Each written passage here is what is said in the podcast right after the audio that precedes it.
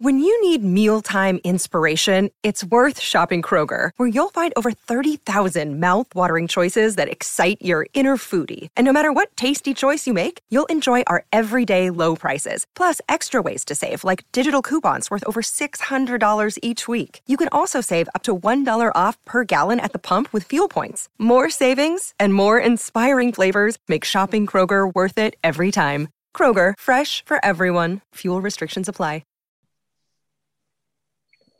So the latest episode of Brighton Rock Podcast with me, Peter, and Andy's Knot and Bravery. Uh, four of us to discuss the Everton game from last night, as we record this, uh, nil-nil home draw versus the Toffees.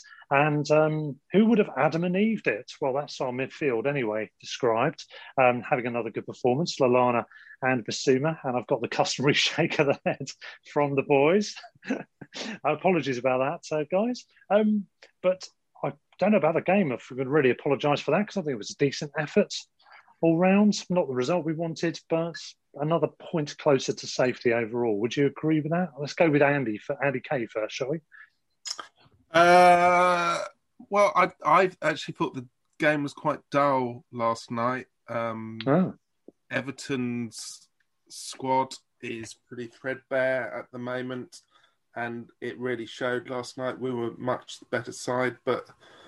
You know, we've said this before, we say it again, lots of possession, no end product. Um, having said that, I did think Everton were brilliantly well organised. I was really impressed with their kind of defensive mm. strength and um, with one player in particular, actually, with Ben Godfrey, who um, uh, I think looks like a better centre-back than most others. Um Uh, in the England setup, not that yeah, he's, he's excellent, isn't he? Really good player. Um, and uh, yeah, the reason why Godfrey wasn't talked about last night was because everyone was talking about um, the Eve bit of your intro. Um, who, yeah, he, he was he was brilliant last night, and um, he deserves to get the plaudits, and he deserves to go to. Not a top six, but a top four club. Really does. Mm, he's that good, isn't he? Yeah. So that rules Arsenal out then, does it? Yeah. no, uh, sorry no, to our Arsenal he, listeners, only joking. He, he is he's better than Arsenal. I think he should go to... Uh, I think he'll go to United, City or Liverpool. One of those three. Mm. That is some seriously good acclaim. And I have to say, I completely agree. I think he was absolutely outstanding. He's grown and grown, I think, gradually during his earlier part of his time with us. And this season, it's it's gone off exponentially, hasn't it? It really is in a different stratosphere now to how he was. This time last year, he wasn't really, you know, he was, he just started just before lockdown to become maybe the player we thought he might. But he, hmm. even but up to that point, he's not really consistently. There'd been good performances, but there's nothing nothing that consistent. And in a year, he's gone from a player who played but wasn't always first choice. I mean, even this time last year, Stevens and Proper were often selected, you know. And then post-lockdown, he just turned it up. He was just brilliant. And since then, he's been well, first choice automatically, hasn't he? He's been probably first name on the team sheet when available. I mean, could he, could he possibly be... Another option is to go abroad, somewhere like Real Madrid, where, um, you know, we're talking about the same level of... Uh, player, and it gives me the opportunity to do another ter- terrible pun by saying that he could be playing alongside Eden Hazard and playing in the Garden of Eden. No, no, let's leave that one. um, yes, well, anyway, at least said about it, the better. Now, well, I mean, he um, is of that sort of yeah. ilk, though, isn't he? Well, um, Ma- Madrid have got an age in midfield, haven't they? Um, yeah. I mean, they, they look very, very good um, when I saw them last week against Liverpool, actually. Um, but Yeah, he'd fit in well there. Um, P S G was also mentioned, and I think that's probably quite a good call because he came from Lille, didn't he? Uh, speaks French. Um, yeah. Uh, so I would say that might be a possibility as well. Yeah. And um, Andy Bravery, welcome to the show as well. Ha- what what was your view on Bissouma and, and then broadly speaking about the game as a whole? In terms of Bissouma, um, yeah, I, I thought he was excellent. I mean, I think that the the thing for me in the last, probably about the last twelve to eighteen months is that you rarely see him make a mistake. He rarely gives the ball away. He hmm. rarely panics under pressure. He, he um, you know, he's he's um, he, yeah, his ball retention has been excellent, and and that's the sort of the the building blocks for that kind of position that he plays. I'm still I still can't quite work out how he manages at times to be like a metre or so behind the forward, going towards our goal. They're about to attack, you know, really start to call into our two centre-halves. And within about three or four strides, he manages to not only somehow get in front of them, but get the ball off them and it not be a foul. I don't know how he does it. I need to really watch that really close up, because he does it regularly. You think, oh, that's it, we're at it now. We're, you know, we're, we're in trouble. They're going to attack our centre-halves, probably go on and have a, at least a shot on target. And next thing, he's got the ball off them.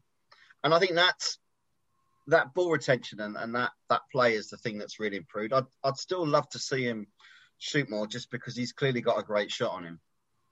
Hmm. Um, in terms of Godfrey, I watched a little bit of the England under twenty-ones um, the other the other day, and obviously it's not quite the same standard as the Premier League, but and I, I don't really know much about Godfrey at all, but um, he's really quick as well. He's really fast. I mean, in that game anyway, the under twenty-one game, he looked like faster than anybody on the pitch. So I look forward to watching him develop, and clearly they have a, an excellent manager and they were very well organised. Um, I mean, my, my view is that of the game itself was that it was a pretty average game. It was a game I thought we could win, particularly after um, Everton had so many injuries, and we kept really their dangerous players quiet all, all game. Um, I'd like to say it's because we didn't take our chances, but we didn't really create that many, if, if the truth be told.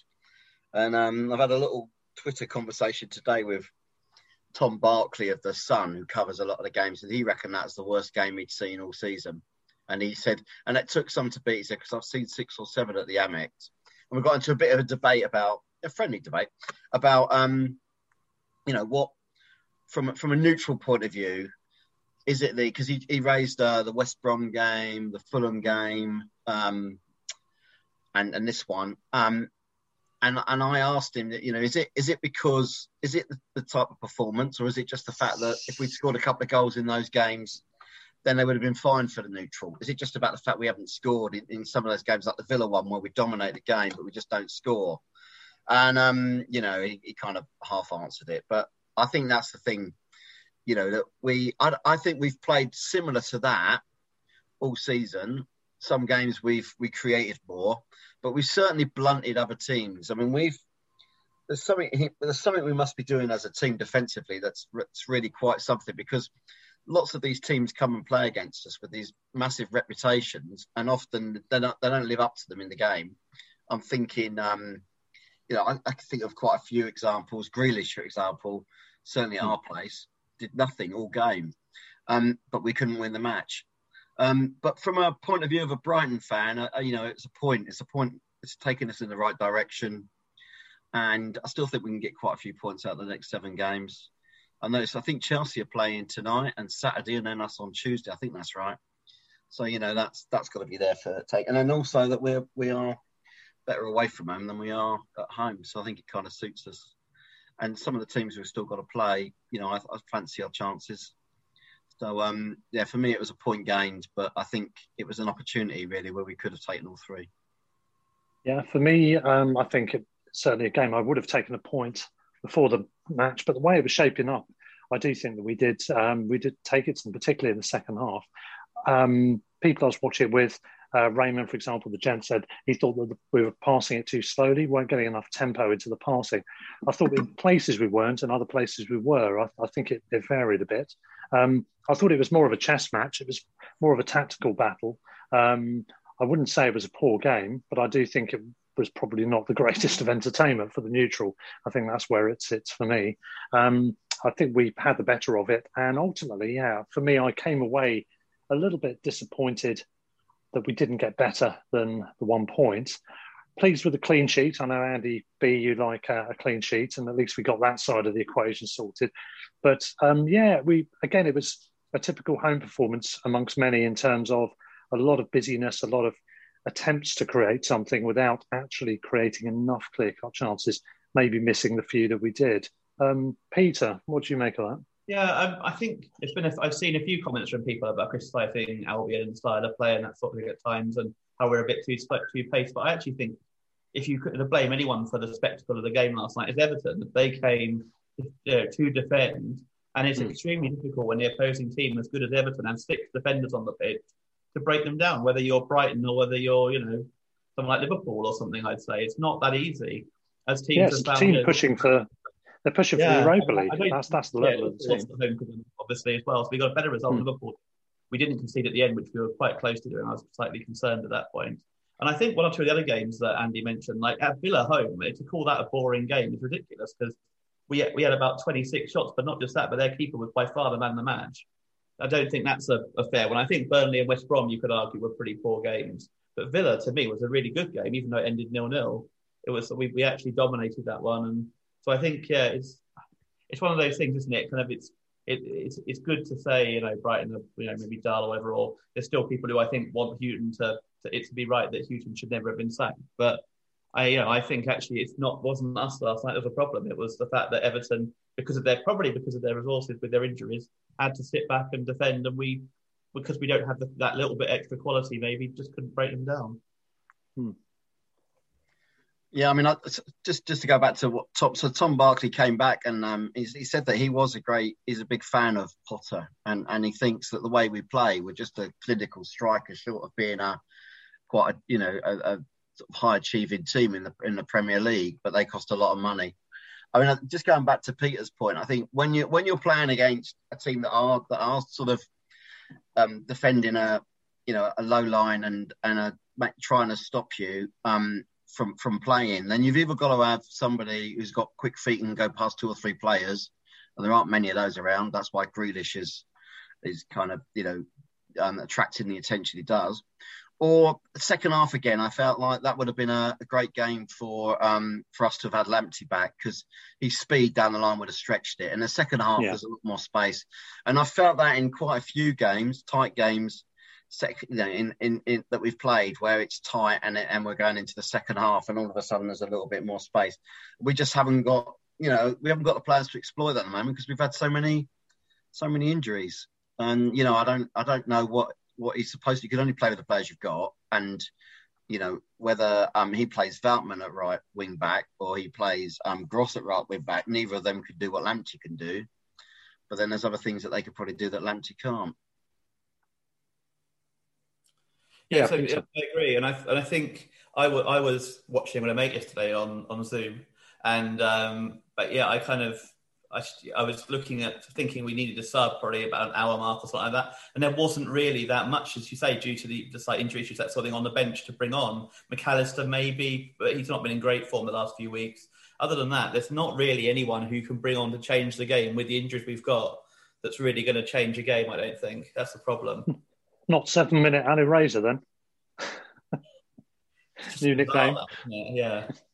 I do wonder whether, like, he he gets on occasionally because if, if there's one player that, that might do something really unpredictable and brilliant, it's him in amongst a lot of very average stuff. So I can kind of sit on one level, but I think you're right, Pete. I think that when he looks at the bench, I, I think at the moment he's looking as if to say, If certainly if we're if we're trying to get the win or we're you know we're yeah we're trying to get the, the winning goal or a goal back, he's clearly not convinced there's a lot on the bench at the moment that um can do any better than what he's already got on the pitch, and um I'll be intrigued to see where Percy Tau is in the next two or three weeks because I'm already beginning to I know he's been away with South Africa but I'm always I'm always I'm already beginning to wonder actually whether he's he's seen enough to know that he's not what he needs. I'll put it back to you, Andy Kay, because I, I mean, I, I wonder what you think about Lamptey, because I thought it was one of a number of games where we could have done with him in that in that match. I wonder what your views on that, and if you want to yeah, broaden the I debate. Mean, um, just just to stop the beautiful agreement, I actually disagree on that point. Um, as much as I love Lamptey, um, I, I think he's least useful against a team that is playing with a solid low block like that, because his pace doesn't come into it quite so much.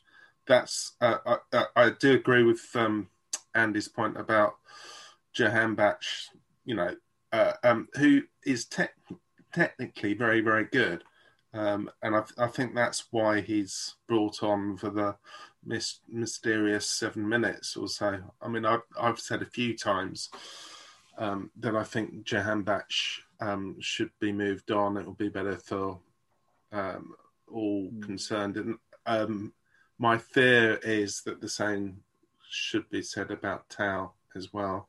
Um, n- not because I've seen too much of him, but his twenty is he came to us at twenty-six. Uh, he didn't really set the Belgium top league alight, um, but of course he's he's done it in South Africa and for their national team. So um, I'm not writing them off, but um, yeah, I have certain fears about about him. Um, what else can I say? Well, um, trying to agree on a point, I, I really do take Andy's point about um, our defensive organisation, which I think has really come to fruition since Sanchez has, has come in. Um, I, I think Sanchez looks amazing, and he, he may even go for even more money than Bissouma. Um, not not this window, but perhaps mm. a, the following summer. Um, yeah, he's right. a rapidly rising star, isn't he? Yeah, um, but yeah, I mean, I, I think we've got four quite brilliant centre backs um, when it comes down to it. Um, yeah, because I thought White was outstanding yesterday as well, and um, we'll maybe talk about him a bit more in a moment. But um, I wanted to put it to Peter because you wanted to come in at this point. Um, over to you, no, Sam. I agree with what everyone's saying about how I think that yeah he's. His age means that it's not really natural to work with. You look at Moder, who came in similar situation in January and was brought back from Malone, and you know he's fitted in pretty much straight away. I know he didn't immediately go in, but he's played three or four games now at the age of twenty-one and looks like he's you know really belongs in that team. Whereas Tao hmm. does not have the chances yet, and when he has, has not really taken them. At barring, I think, a brief uh, cameo appearance at Man City. I think the other thing is, ironically, bringing back Webster may actually improve our options off the bench attacking-wise, because if we play Webster, we can move Veltman to right wing-back, and then you maybe have Gross off the bench, at least, who's someone a bit creative, who might be able to make you know make it a bit, a bit of a difference, or maybe you rest Lallana for one game as well, and then he's off the bench if you want to, maybe next game at Chelsea, you don't play Lallana from the start, so that he's available for Sheffield United or something, you know, or whatever way we're going to do it. But it does mean, and at least if, I mean, I'm surprised they didn't bring Sakiri on. That was the one I thought maybe they would bring on. And at least, I mean, Connolly, although I'm not convinced by him, at least it's a slightly different option to, to offer something different if it's not working out for Malpay, like it wasn't really last night. So, I mean, we are obviously short up front and in that sense, but at least we'll have Grosh as an option if we do, potentially, if we do kind of move Veltman to right wing back.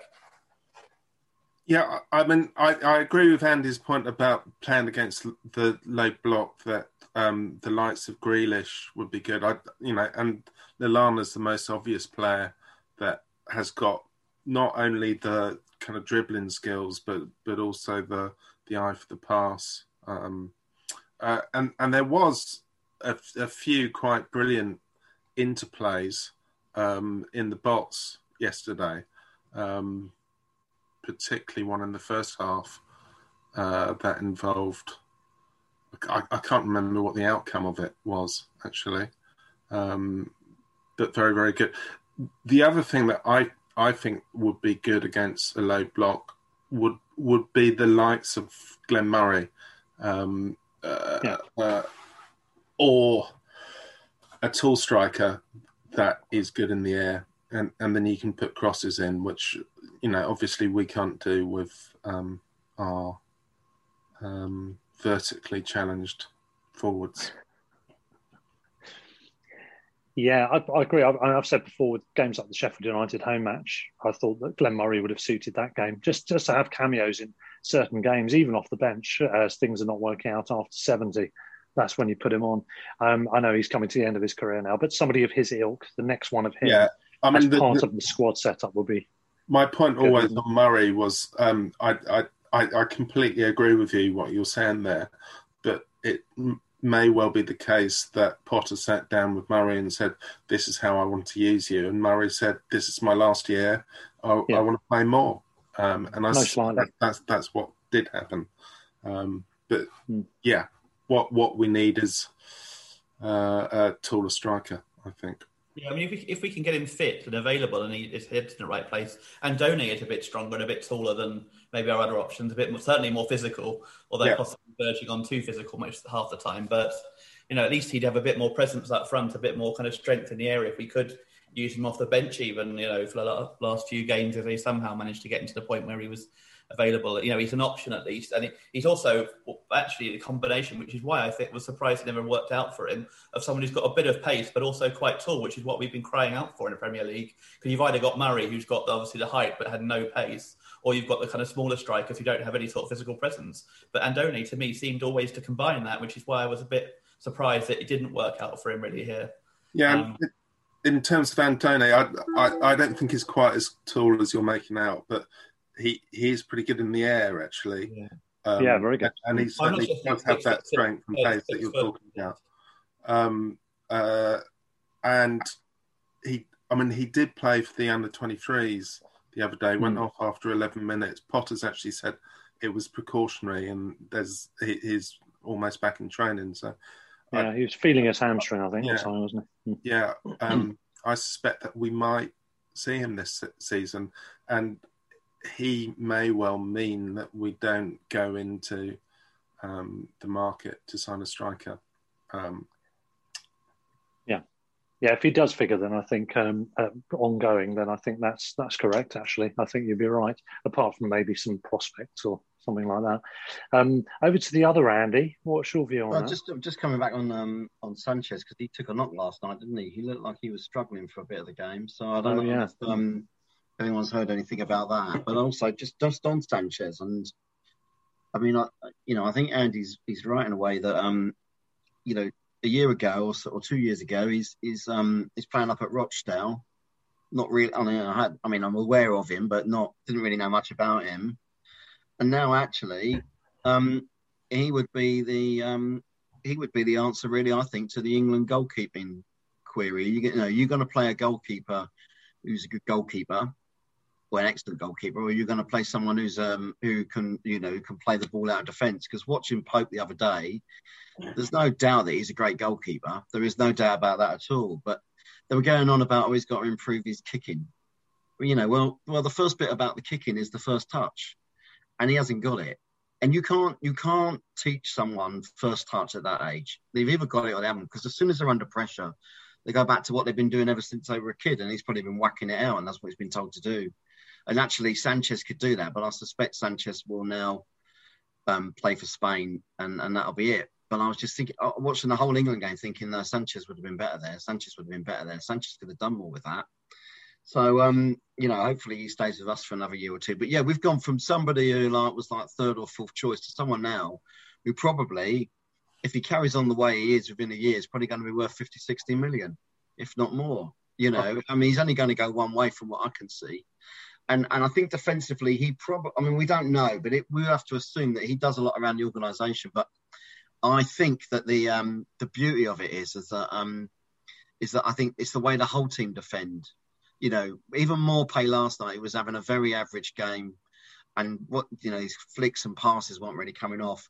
He's still covering a load of ground. They're closing down right from the, you know, they just don't let the other team settle. And I think that the way we defend throughout the team is really what's probably got us those clean sheets, you know, long may it last. And and and I'd love to see um, Webster back into the team, because you're right, it does it does allow us then to look at Byrne as well as a sort of, you know, left wing back option when we want it, uh, or Moder, depending on. All of a sudden we've got some choices there. We haven't really had a lot of choice for a while. Yeah, just just a very small point about Sanchez. I, I think he's now kept eight clean sheets in twenty mm. games, uh, mm. which is some going. Yeah, yeah, absolutely. Was that other stat, wasn't there? There was that other stat. Just coming back, clean sheets. There was that other stat as well that we saw, saw today about um, we've got the most. Was it the most clean sheets at home in twenty twenty-one? Is that right? It is right. Yeah.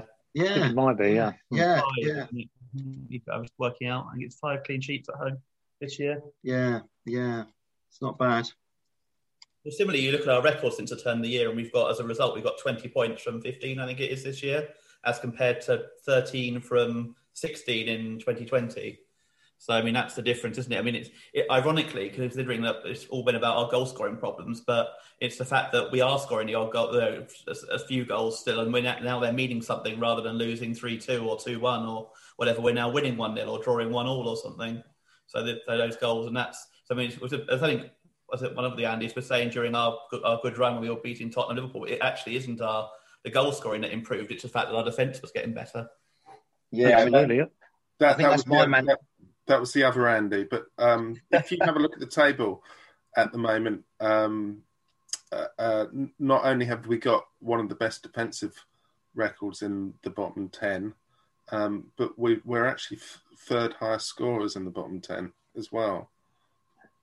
Yeah. Well, so much better than anyone else is pretty much in the bottom nine. It's, yeah, I was yeah. just going to say that uh, Richard Holberton, friend of the show, and the pod squad, also Seagulls Over London member, he, he, on the Seagulls Over London WhatsApp, he said pretty much the same thing. He said, uh, we have the second fewest goals conceded among the lower half teams um, after Villa. Some would say that's just as well given our well-documented chance conversion problems, but perhaps more surprisingly, only two lower half teams have scored more than us, Villa again and Southampton. All means that the goal difference is way better, as, as you've pointed out, Andy. So, yeah, the points have been well made there. And I, I do think when you look at goal difference, it's usually a pretty good clue as to whether a team is genuinely going to struggle come season's end. Um, back to Andy Bravery. Yeah, so when you look at when you look at those two teams, you've got Southampton who've got um, Ings and Ward-Prowse. You know, so they've got hmm. two angles covered there. You know, Villa have got, have got Grealish and Watkins. You know, and, and that's a diff- that could be the difference between, you know, I, I do think that if we, there's so many games, if we could just got two ahead, that we would have ended up winning. Um, partly because I think the other team would start to lose heart and it would be easier to defend against them than it is when you're one nil up. You know, that I just think we'd be so much further up the league than we are. It's just, it's so, it's, that's the bit that makes it frustrating. It's, it's just, it's within touching distance. It really is of being a kind of, yeah, edging on the top ten, bizarrely. And yet here we are, still kind of counting our, you know, our fingers to work out how many points we're going to need to stay up, you know, to secure our place for another year. Peter? Yes, I, I, I agree with everything you were to say there. I was just going to take it quickly back to what you say about Sanchez, because I agree. I'll be honest, I think I held my hands up to the fact that I wasn't, I was very surprised when Ryan was dropped. I thought he, was, he wasn't treated that well or whatever. And I still think that if, if Sanchez got the knock last night and goes off, we're struggling goalkeeper-wise, and I'd like just to see us sign as someone in the summer. But it's interesting point about Sanchez is, to me, he was playing in League One in Rochdale last season, as Andy was saying, and not... I don't think he was particularly setting the world on fire. Who else is there? Alzate was on loan at Swindon before, who then came straight into the team. You wonder who next season might be. You know, someone like Taylor Richards, who's doing really well at Doncaster, obviously never played above League One. Does he get, you know, kind of fast-tracked into the team? Or, you know, one through the Championship ones. You know, it's, it's interesting that we seem to have, you know, a lot of loanees out in League One and the Championship who might be potential ones, given Potter's happy to let, you know, to give young players a chance that might just jump in and, you know, be actually the next first team option or, you know, kind of backup option for in future. Well, it's good, it's good that you said that, actually, because, first of all, Taylor Richards scored again at the weekend, and it was a cracker. Um, well, they lost at home. They're having a bad run of form, but um, nonetheless, he'll be glad of his goal. Uh, just cut in and, and shot it from range with his left foot right into the top corner. It's a cracking goal. Um, Can I just come in on that point? Because there, there is a clip of his goals for Doncaster this season, and they're yeah. all quite similar, actually. Um, yeah. Him running and shooting from outside the box, um, all with his left foot. Yeah, of course, but um, yeah, pretty impressive. I think he's he's an interesting prospect, isn't he? And I, I don't have any idea whether he's any good with free kicks. If he is, then he could become our Ward-Prowse as well. Uh, but um, that would be a bonus. I don't know if that's the case or not. But yeah, I mean, he, I mean, it was it was a cracking goal, and um, in first half injury time, I think it was. But he scored a, quite a few goals this season. He's looking like a genuine prospect. Um, a lot of, as you just alluded to there, Peter, a lot of them are out on loan. Um, and that what that's done is it's allowed us to play, I think, some underage players in the twenty-threes and in general to to have even greater depth under the surface there with that younger age level. I looked at the Southampton game um, latter part, part of last week. We very, very comfortably beat them three nil. And we looked better than three goals, uh, better than them. Um, I have to say Kubovnik is ready-made. He's, he's ready to go. He played right wing-back, um, which he insists isn't his side. Um, he looked bloody brilliant there. He um, the link-up play with Danny Cashman, who plays as a forward, can play anywhere across the front. He looked really good. He's very busy. He just seems to move about and just take up positions all over the place, which is the kind of intelligence of play that you want um, for stepping onto the first team. I know there's a long way to go, but that link-up play between those two, Teddy Jenks in midfield, they're, they're looking seriously good, those those guys now, really good players. Some of the others are at an earlier who were in that team are at an earlier stage of development, to be fair. So it's a mismatch of different um, levels. But I do think Kubovnik and Cashman are are looking like they're they're really good prospects now. Kubovnik obviously is is a senior Pol, Polish international now. Um, But, you know, good players. And Caicedo, I think, might need a bit more time, but he, he looks very good as well. He's just a bit raw, I think, at the moment. But though, what, what do you think about those? Did any of you see the game, actually? I, I, I saw a bit of it. Um, Kubovnik um, uh, is right-footed, and I think yeah. would rather play on the right rather than the left. But I, oh, okay. I think yeah. even more than that, he'd rather play um, centre-mid. Um Uh, but yeah, he did look very impressive. The, I mean, the player that stood out for me, and whenever I've seen him actually, is Teddy Jenks. Um, mm. He got two goals in that game, which he did. Uh, yeah, well taken. Attention. Um, mm. um, yeah, I, I didn't really see enough of Caicedo to to to really comment. Mm. Um, yeah, uh, Peter. You're talking about Kubovnik. I, I noticed there's some rumours going around. Um, Andy Naylor mentioned it, that we might be looking at a, a left wing-back alternative to March in the summer, which would suggest that we're potentially looking at Kubovnik as the right wing-back or even as midfield, as Andy's saying, and probably, you know, kind of, and that will cover quite a lot of areas then, because you've got Veltman, Kubovnik and Lamptey who can play right wing-back, and then potentially Kubovnik, March and uh, another left wing-back to play to play there, and also potentially frees up March if we did want to play him further forward at the front three or something as well as an option, assuming we stick with this formation, um, which would be quite good as well. So one more option there, more more options for more versatile players. Yeah. And Mister Bravery, back yeah, to you. I mean, I, I think you're definitely going to need some um, cover for Lamptey, because I think Lamptey's injury is going to be for a while, until he's sort of, um, you know, a bit older, is is going to be recurring, I think. Yeah. So I think you're going to need to have some cover there. Um, and, you know, but who knows with Potter? I mean, he might already have three or four players in mind who could play there. You just don't know, do you? I mean, he's very fluid, very fluid in the way that he plays. He plays his players. I mean, who would have thought that Moder would, would make the team at left wing back? And he, he yeah, right. exactly. I mean, it's it's random, isn't it? Yeah, but both of those are, are surprises, uh, as was Byrne uh, before him on, on the left wing back. But Moder's looking as well, didn't he, at left wing back? Yeah. yeah.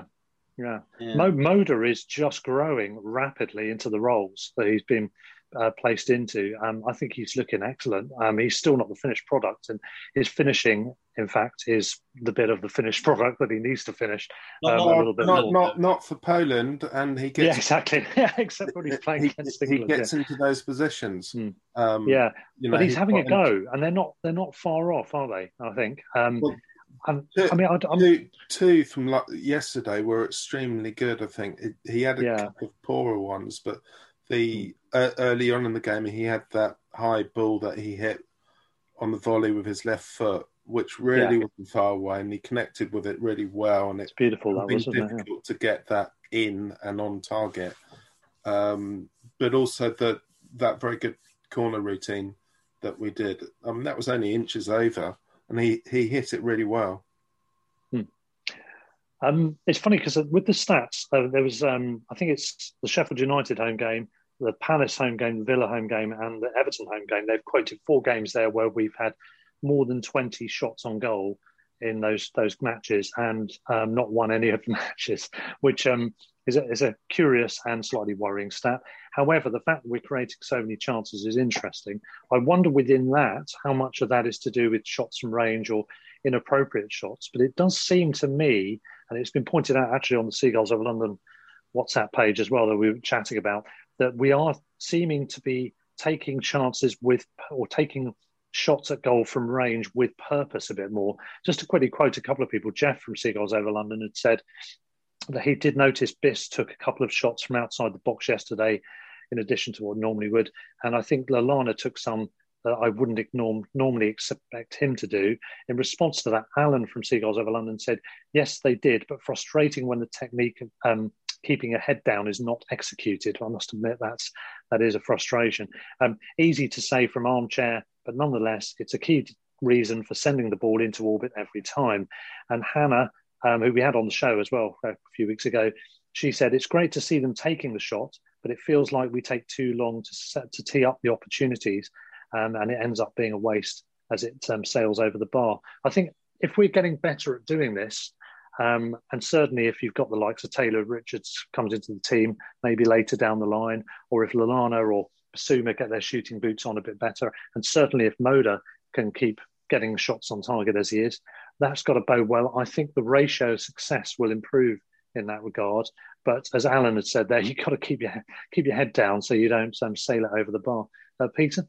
I, th- I think the, the Villa game and last night show you that the shots, that is a bit meaningless, really, generally. Yeah. I think yeah. There's like, they, we had twenty shots in both games, or twenty, I think it was twenty-six, I was looking up at Villa and up into Villa, and then twenty-three last night. But the difference was so, it was, it was huge. I mean, you know, Villa, we had about nine ten on target. Martinez was clearly man of the match and had a brilliant game. Last night, I don't think I don't think um, Olsen really made a proper save. I mean, I think there's three shots on target and they were all pretty much straight at him.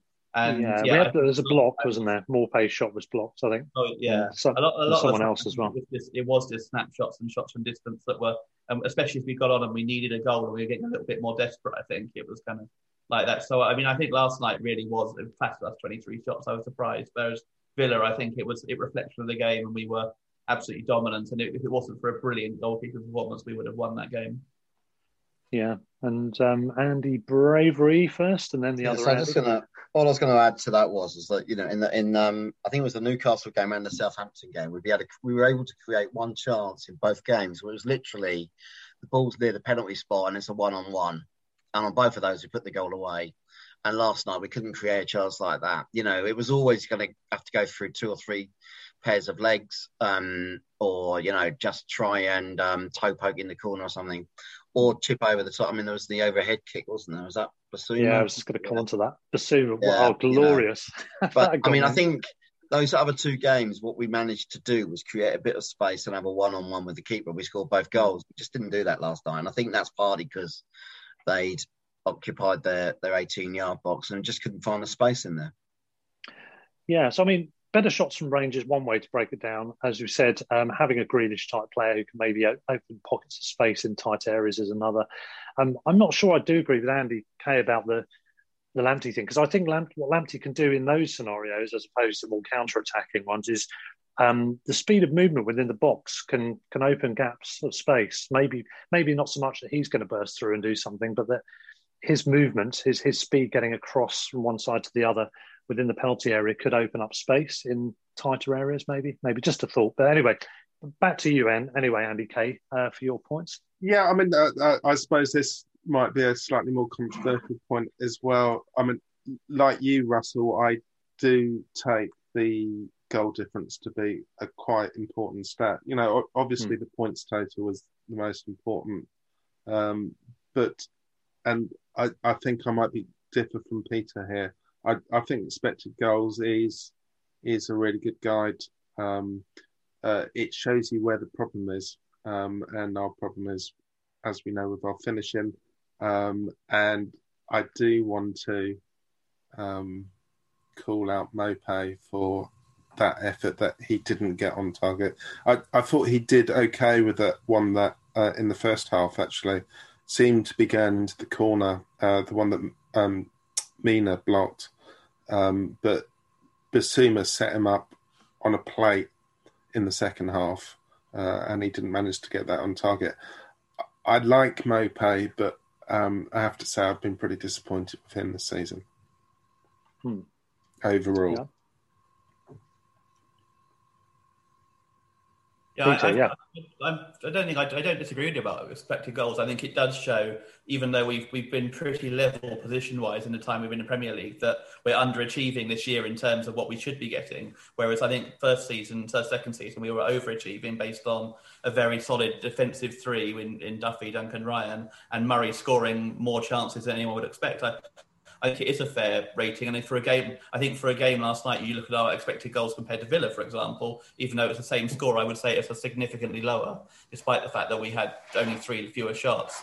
Um, I think the interesting bit, I agree with you about Mope's chance second half. I think it was, yep, that was the chance that we had to take. The other one was, was Lallana's one second half as well, where he had the space and he, he just took a little too long over it and kicked it and put it over. That, that was the other one where I thought he might have done done better. Otherwise, we didn't really have the clear chance. I mean, the other thing I, I thought was inter- interesting about that Mope move was, yeah, how Bissouma broke into the box, because I think a lot of people are putting him down as a almost defensive midfielder in the media, but that shows that he's got the skill to break forward and, and call, bring, you know, make chances and beat players and that sort of thing. He, he's not just a defensive midfielder; he's got far too much quality to be, you know, put into that just into that box and described as that. You tend to kind of like want to put players into like kind of easily describable things, and they're like, oh, he's a defensive midfielder.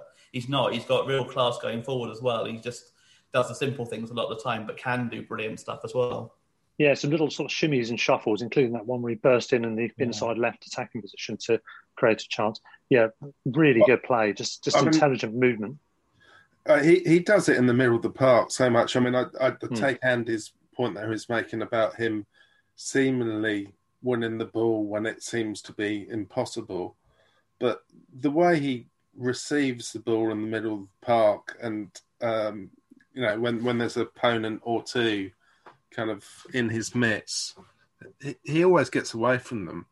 And there aren't too many central midfielders that actually carry the ball like that, actually. Um, uh, I, I really can't think of, of many that c- certainly um, that do it as regularly as he does. He's a really class, classy act, isn't he? It just absolutely, it's just Rolls Royce football, isn't it? Watching him on the ball, um, as you said, the way he, he controls the ball, he just um, it's that that's that classic element of if you do it well enough, you you keep the time. Um, you don't get closed down so easily, and the reputation quickly grows. People stand off you because they know there's no point bothering, which actually then affords you even more time sometimes. It's, it's disheartening for the players, but they tend to drop into that habit um, quite often. Um, on the subject of Bissouma, and, and Andy's alluded, Andy Bravery's alluded to it earlier, and that overhead kick, I know it didn't go in, but what a magnificent effort that was from a ridiculous angle.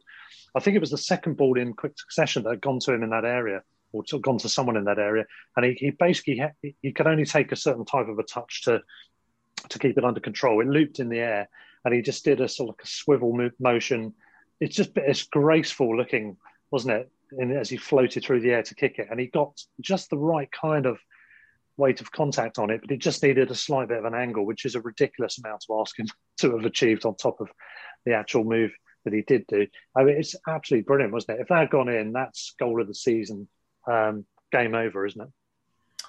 Yeah, yeah, it would have been stunning. Uh, as much as I hate him, I, I do think um, Lamella's goal was was quite something. Um, oh yeah, yeah, the Rabona. Yeah. yeah. Uh, also, in terms of goal of the season contenders, Ndombele got a really, really good one. I can't remember who, who it's against, but he lifted it.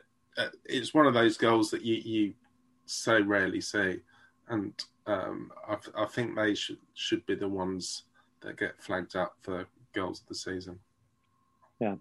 Um, steering it onto the meat. Oh, actually, sorry, Andy Bravery wanted to come in on that as well. Do you want to go ahead? On Bissouma?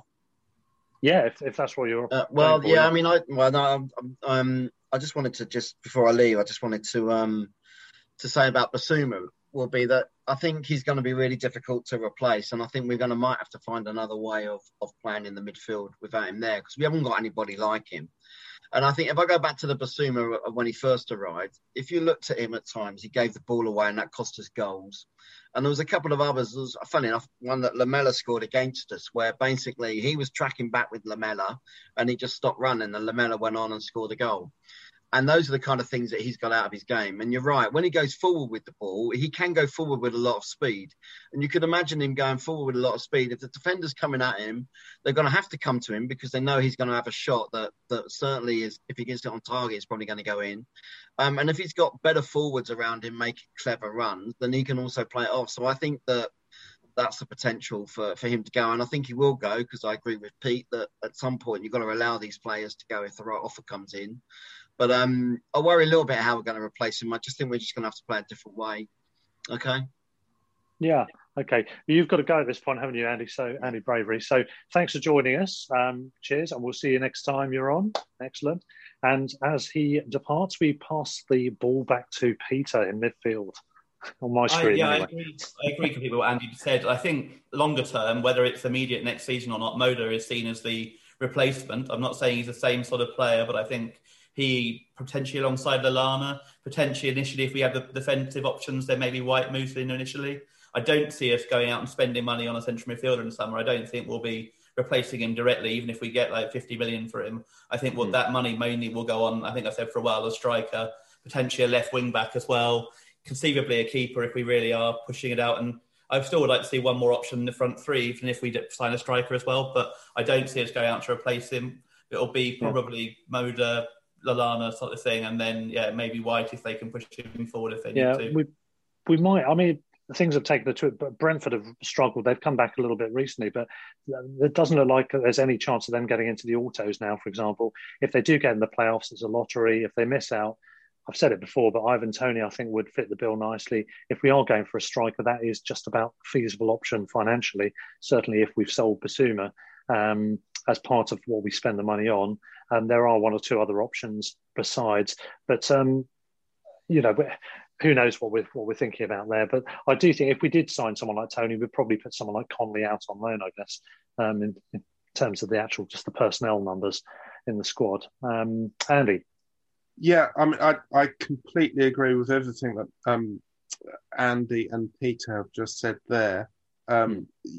When a club loses their best player, it's it's almost silly trying to find a like-for-like replacement.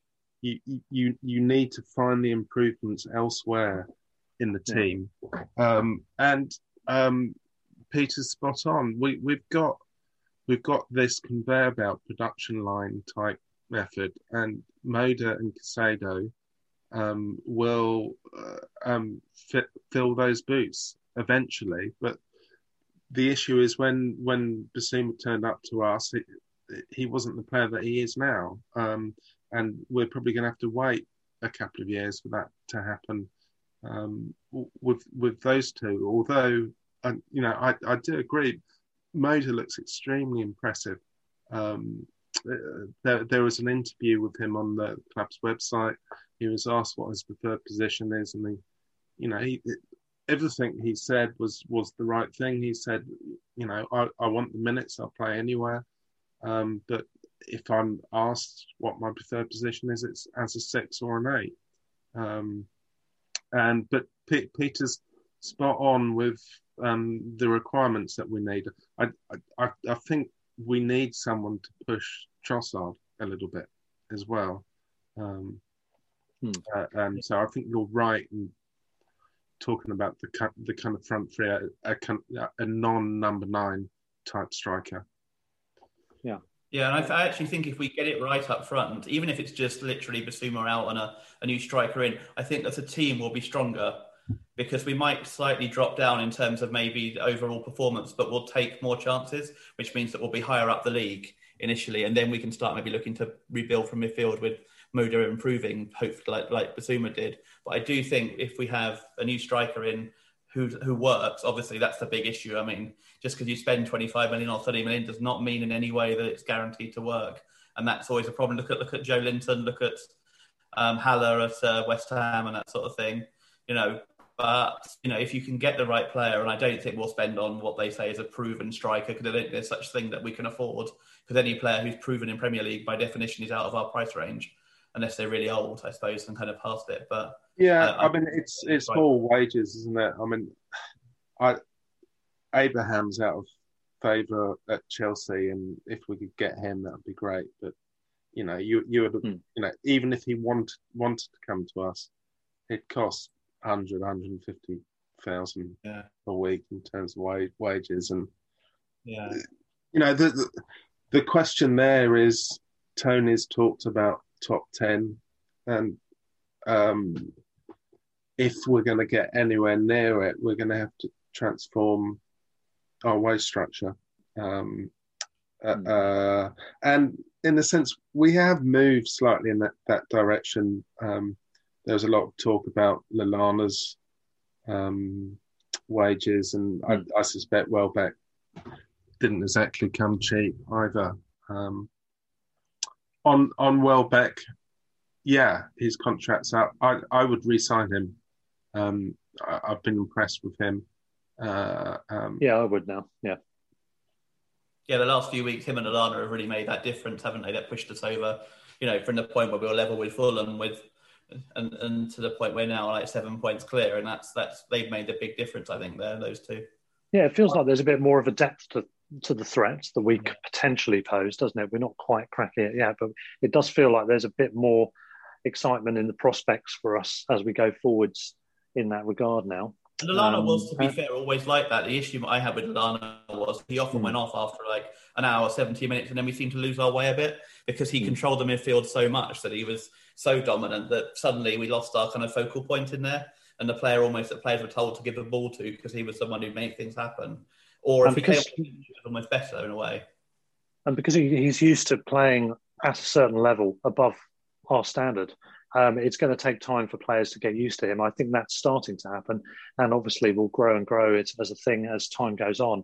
He's on. He's with us for another couple of years, isn't he? And I think, you know, as we get used to what he can do and realising the sort of disguised passes that he might pop in, as we start anticipating those sort of things, that might open things up for us yeah.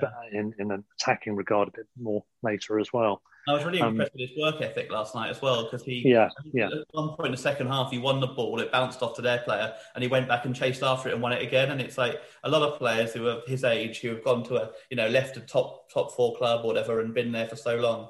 You could you can imagine them coming to Brighton and being like, oh, this is my retirement in a way. I'll, I'll you know, I'll do what I can on the pitch, but I'm not going to, like, you know, chase after players, like that sort of thing. That's a bit below me. But I mean, he shows no sign of doing that. He gets stuck in. He's, you know, he kind of, when he's been available, I think he's been a real asset. It's just that, yeah, A, it's, it's his fitness, which we knew, obviously, and also his ability to last ninety minutes when he is fit, which he's, yeah. which hopefully both have been sorted, touch wood, at the moment. Yeah, I mean, he's he's played ninety minutes in the last three games, hasn't he? Um, I, I mean, I, uh, going back to the point you made earlier, Peter, I, I, I think you're right to say that we, we've got a few kind of um, weekend, uh, um, midweek, weekend runs coming up. Um, hmm. And you would imagine, you know, ideally that you get some kind of Gross, Lallana type rotation going on for those games. Um, yeah, I, I can see Webster and Byrne coming back in for Chelsea to give us more solidity, so they can, and then play maybe all five defenders. Byrne at left wing back, Veltman at right wing back, possibly. Well, the the thing there that no one's mentioned, I, I can see um, Potter playing a back four with um, Webster as a Uh, left back, actually. It's not mm. beyond the realms of possibility. Yeah, that's an option. It's possible. Um, well, to round off uh, for this one then, um, just a quick word about the relegation battle. I think we're inching our way from major concerns within it. Um, looking at what's happened, I mean, Sheffield United, first of all, still on fourteen points after another heavy defeat. I think, if my calculations are correct, we might actually end up relegating them um, if certain results go in certain orders. In other words, if Sheffield United lose their um, their next match, and I think if Newcastle get a point, I think it is. I think if that happens think, this weekend, they're down anyway, I think. Yeah, it's something like that. I think it's something to do with the number of games. Newcastle would yeah. need to lose to take it to the next weekend. Basically. Oh, that's what it is, yeah. Yeah, so that that's coming closer. What's been an interesting twist, of course, immediately after Andy's written them off, West Brom have gone on an amazing run, five two away at Chelsea. They've, speaking of Southampton, we're not the only team to beat Southampton three nil. Their senior team, uh, West Brom, beat Southampton three nil. Um, so two wins in a row. They're actually improving their horrendous goal difference, but not to any significant level. They're up to twenty-four points. They've got a game in hand on Fulham, so they're actually... the third bottom is in their hands, which is not something we were expecting a couple of weeks ago regarding Fulham, but Fulham have continued to drop points. I think, is it four defeats in a row now? Things are not looking great for them. Um, five even, maybe. Yeah, yeah. maybe, yeah. Um, if it hadn't have been for the fact that Newcastle managed to win at Burnley, West Brom would have been in with a shout out of the blue here. I don't think they are, because they're still eight points adrift plus the goal difference. Um, they really unless they keep well. beating teams three nil. Yeah, yeah. So it's not likely, but at least it's, it's given them, yeah, it's given them a fighting fighting chance of at least having something to look forward to for the rest of the season. Um, they certainly could overtake Fulham, though. That's looking looking likely at the moment. I still um, don't see it. Yeah. My, what, my view what, is if West Brom overtake us, then it becomes irrelevant to everyone else in the sense that we'll have got no points the rest of the season. So yeah, I just oh, don't see it happening. They can't catch us. No. They've got nine-point gap and the goal difference, so that wouldn't be a thing. What's been pleasing for me from the Newcastle point of view, I don't think it was all bad that Newcastle won, because it did mean that a draw was enough for us to go above Burnley on goal difference, which is extremely satisfying if we can keep above both Burnley and Newcastle and preferably overtake Southampton and even Palace, who unfortunately remain five ahead of us after our draw. You know, I would be I would be most happy. I'm not asking for much. Joint highest ever position, thirteenth. That's all I'm asking. And Andy, back to you for yeah. I mean, um, West Brom don't e- even entertain the thought. I mean, their their fixtures are they've got Leicester, uh, Villa, yeah. Wolves, Arsenal, Liverpool, West Ham, and Leeds. You know, yeah, it, oh yeah, yeah. They're not seriously going to survive. Um, no. And I'll repeat something that I've said for quite a long time. Um, I think we've got enough points now to see us safe. Um, I, ca- I can't see Fulham yeah.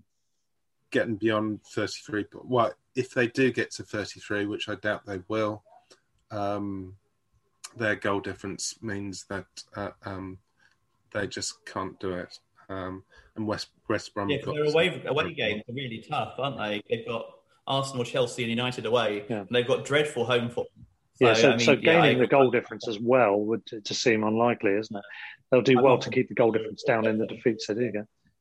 Yeah, I mean, you look I mean, at the they last are... few games, they've they've lost to Leeds, Wolves, and um, Villa. I mean, they had yeah. th- all, all three of those. They had chances to win, and they've messed it up. But They, just, they were beating Villa, weren't they, and ended up yeah. losing comfortably. Um, and the other thing is they've only got six games left. They've got a game less than us. So um, it's a six-point gap to Newcastle, seven-point gap to us, plus the goal difference. And, you know, to get seven points, as you said, Andy, in those six games, that itself's going to be enough of a challenge for Fulham, I think, at the moment. Um, is it possible that... Um, no, because Burnley are below us on goal difference. I think they're safe as well, really. Um, I think they, Newcastle, they've got an easier run in. Um, they've got an easier run in, and Newcastle they've got a couple of key players back now, haven't they? Which I think will be enough certainly to get them over the line. Yeah, Maximan made can... a difference on Sunday, didn't he? I mean, that was like set up the first goal and scored the second within about ten minutes of going on. Yeah, that's right. Just a couple of other footnotes before we round off. Um, I did a little survey on Twitter, got thirty votes, not a not a massive survey, on should it be Carbs or Carbo as a nickname for Kubovnik, and um, the overwhelming majority, ninety percent, thought it should be Carbo. Um, just thought I'd put that one out there. Also, we had Bob Booker on last time out, which we uh, really enjoyed. Had some great feedback, actually, from uh, regulars, including Tim. Hello to Tim.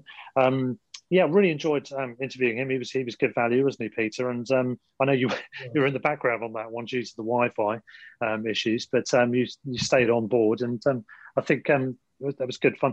One footnote to it. One thing I forgot to ask him about um, was he, he was a keen athlete, and he came second to Steve Ovett in uh, a localised uh, race, I think it was, um, but at a high level, um, which is interesting.